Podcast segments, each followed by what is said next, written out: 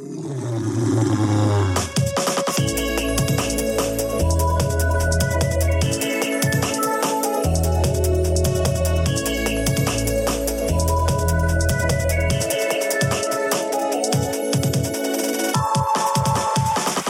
everybody. Welcome back to Roar. My name is Sam Spellman, and I am super excited for this conversation.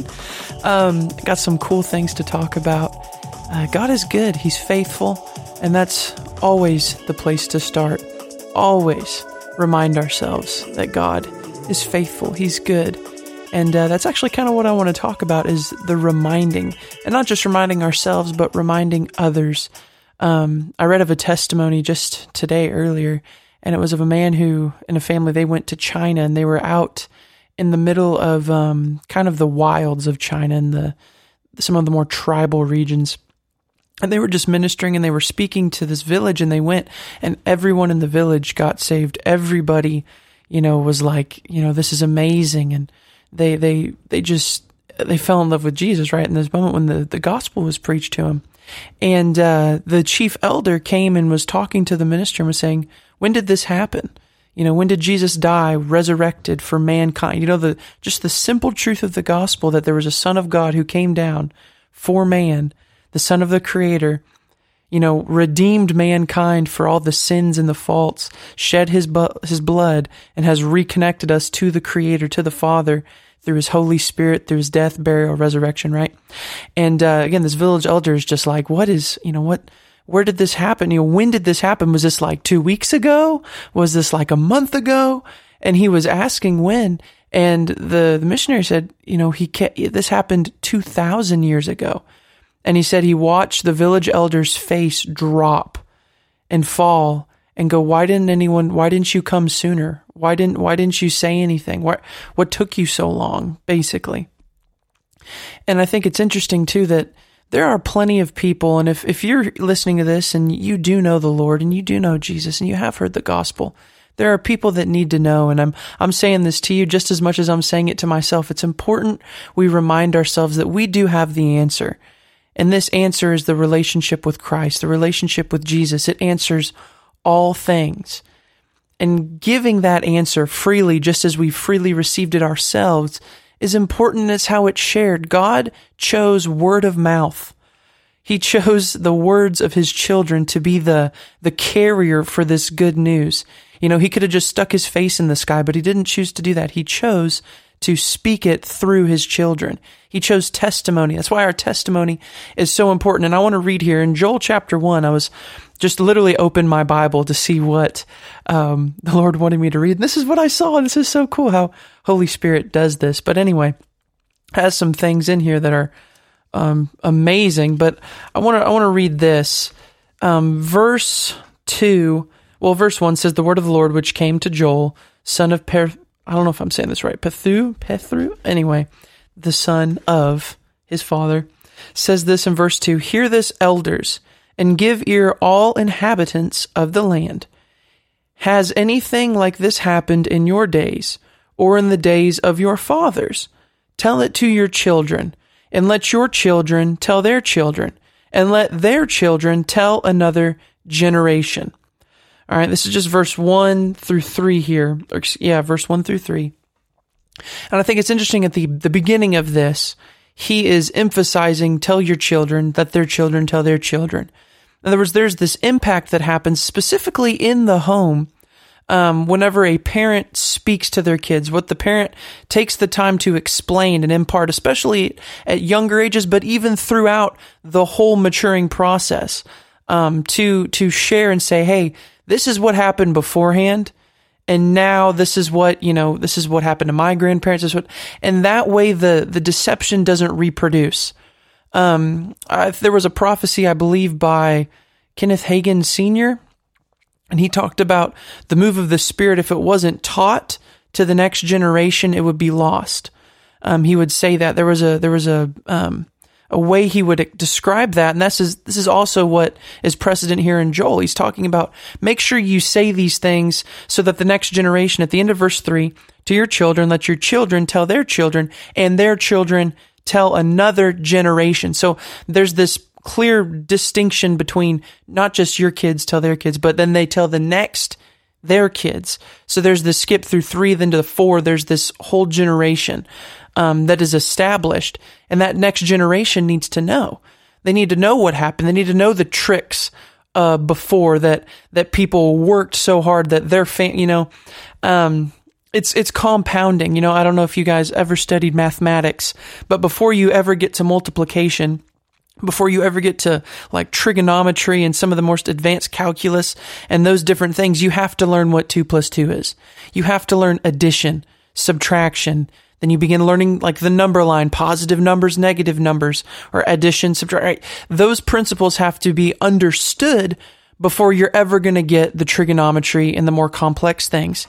Now, if you think about this, if there is two different families here, one family continues to teach addition, multiplication, division, subtraction, right? Those basic foundational principles, they're not lost from generation so that whenever the trigonometry is happening in their lives, whenever the government's doing the same thing the governments did 100 years ago, whenever the school systems, whenever the, the, the environment in general, the seasons that have passed through, you know, just the simple knowledge of how to plant a garden, how many people, I know myself included, even in America, if it wasn't for my family telling me, hey, Sam, whenever you plant, you can use this stuff as compost. Make sure when you water, you don't overwater. Make sure you watch the leaves this way, they get this much sunlight. My, uh, my grandmother really enjoys plants. She's got, for lack of a better word, a green thumb, but I think she's got like a whole green um, hand and foot, another hand, another foot. I mean, she loves loves plants, loves the outdoors, and she knows so many different things about different types of plants, the the way to prune them, the way to take care of them, all of those little things. And if she wouldn't tell me that, I know for a fact that I would not know anything about plants. I don't I'm not around plants. I don't work with plants too much. And because of the wonderful convenience that we have of grocery stores, I don't necessarily have a garden all the time. There are some herbs I do grow, um, like basil, thyme, you know, some different spices, parsley. Um, what's the other one? Uh, rosemary. You know, I've I do have plants like that that I enjoy to cook with, but I don't have you know like full on garden right now. I have grown a garden before, but again, if my family heritage did not pass down that information because of just the change of the environment and convenience, I would know how to grow my own food. You know, what happens if again you say Walmart closes for whatever reason? How am I going to grow my tomatoes for my BLTs? You know, how am I going to take care of, you know, the animals? You know, what those bits of information, those bits of knowledge are to be handed down. Now that's just a, a natural example, but think of even the spiritual things that are to be handed down. If we don't hand down to the next generation, how do you hear the voice of God? You know, I remember growing up, my parents, there was, um, my mom would do this, and I don't know if she got it from somewhere, if she just came up with it or what, but I remember sitting as a kid and, uh, I had believed in the Lord. I had been saved. I got saved at a very young age. I think I was, I want to say like eight years old. It could have been six to eight years old. Um, I have memories of being baptized when I was really young. I remember being filled with the Holy Spirit. Um, actually, cool testimony with that. I remember being filled with the Holy Spirit, actually laying on the top bunk of my bed. And I knew that was whenever the Lord, you know, the Spirit of the Lord came and rested and is now living with me in my body, which is super, super cool. But anyway, from a young age. So whenever I was young, because of that, my mom really emphasized hearing the voice of the Lord.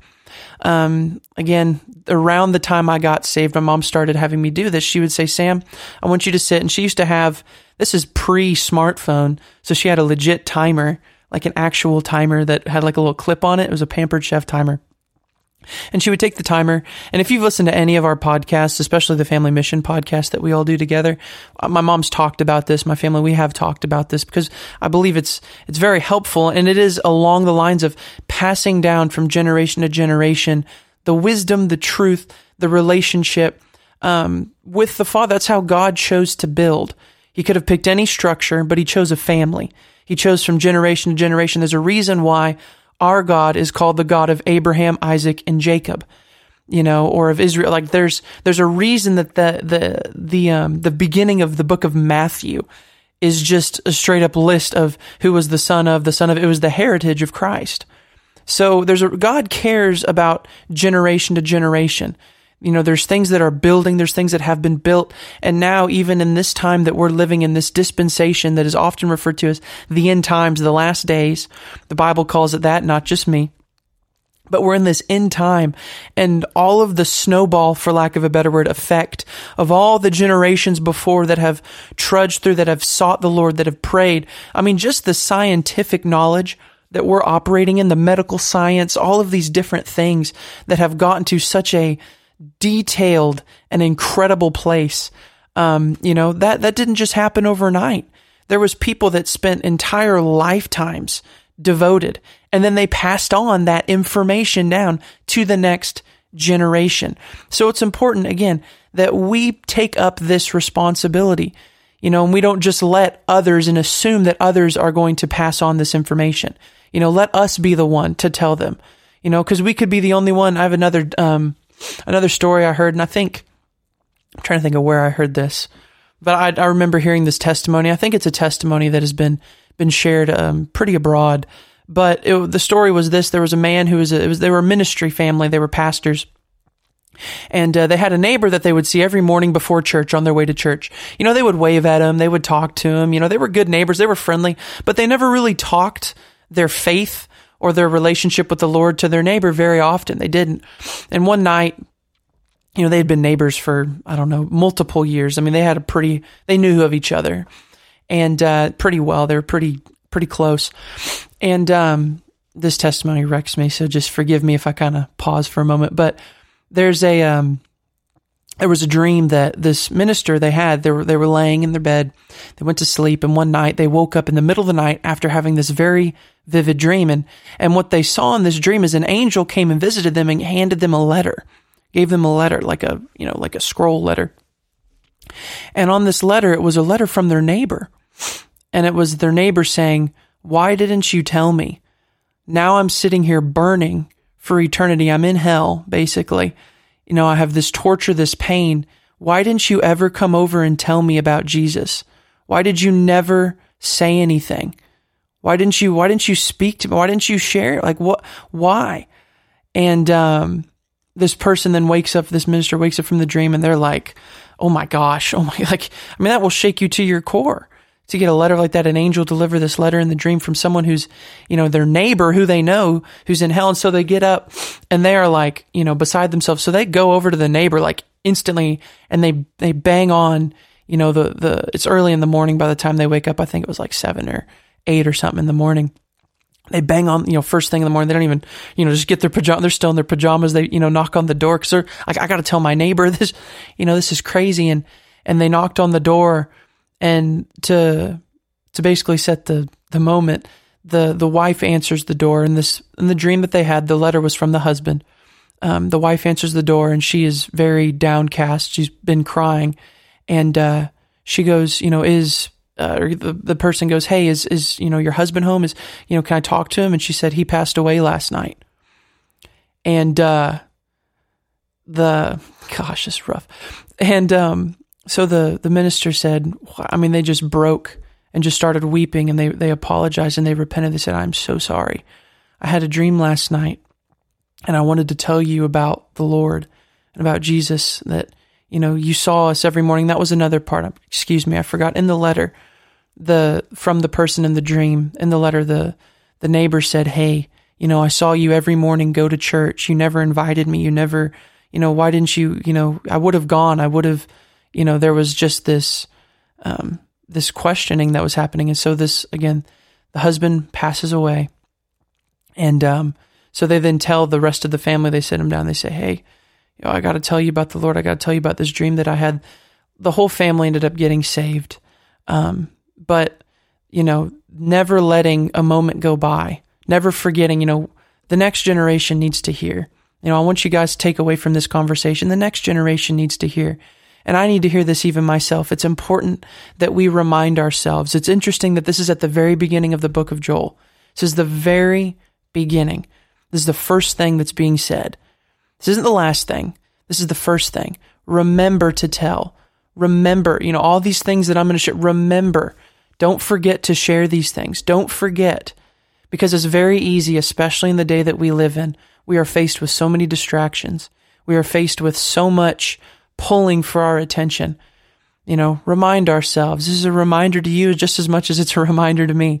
We need to share our faith with people. We need to be willing to let others know of the good news that we've heard, of the Jesus that we know, of the future that, that is that is set aside for them that he freely gives to us, that he paid the full price of his life, a life devoted, completely surrendered and submitted. He gave up all of who he was. He came down the creator, the one that Colossians 1 says, all things are fulfilled by him, and through him the universe, the heavens were created and fulfilled.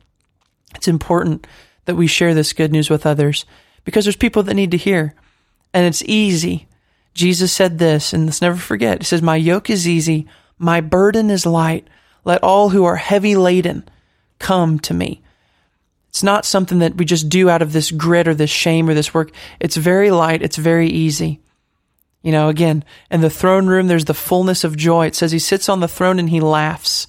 Our Father's a joyful Father. He's not, He's not wanting condemnation and, you know, us to feel beat down and horrible. And at the end of this conversation, if you feel, you know, condemned, like you're just a failure, don't take that. That's not what this conversation's about. What this is, is if there's conviction and there's a feeling that, man, I, this is, I need to, I need to maybe change a little bit. Let that be fire to fuel, you know, the people you work with. Just throw, I mean, it doesn't even have to be this huge shindig. Just share your faith. Talk about your relationship with the Lord. Talk about your time with the Lord, that you were praying to Him, what He's sharing with you, the love that He's shed abroad in your heart. Just give testimony of what He's done in your life. Let just that simple, pure relationship, the joy that you have, the peace that you have, you know, whatever, the, the, the security that you've received in Christ, just let that stand alone and let that minister to those and let the Holy Spirit lead all that you do in joy and thanksgiving. He is faithful. The fruit of the Spirit is yours. And uh, yeah, that's I think that's about all that I have to say. So anyway, let it let us let us share this from generation to generation. Let's not let this die, eh? Let's not let the things of God be um, be lost. It's important we share with our kids, with our families first and foremost, but also with those we work with and just the natural family of humanity that's here on the earth. Love you guys. I will see you next time on Roar.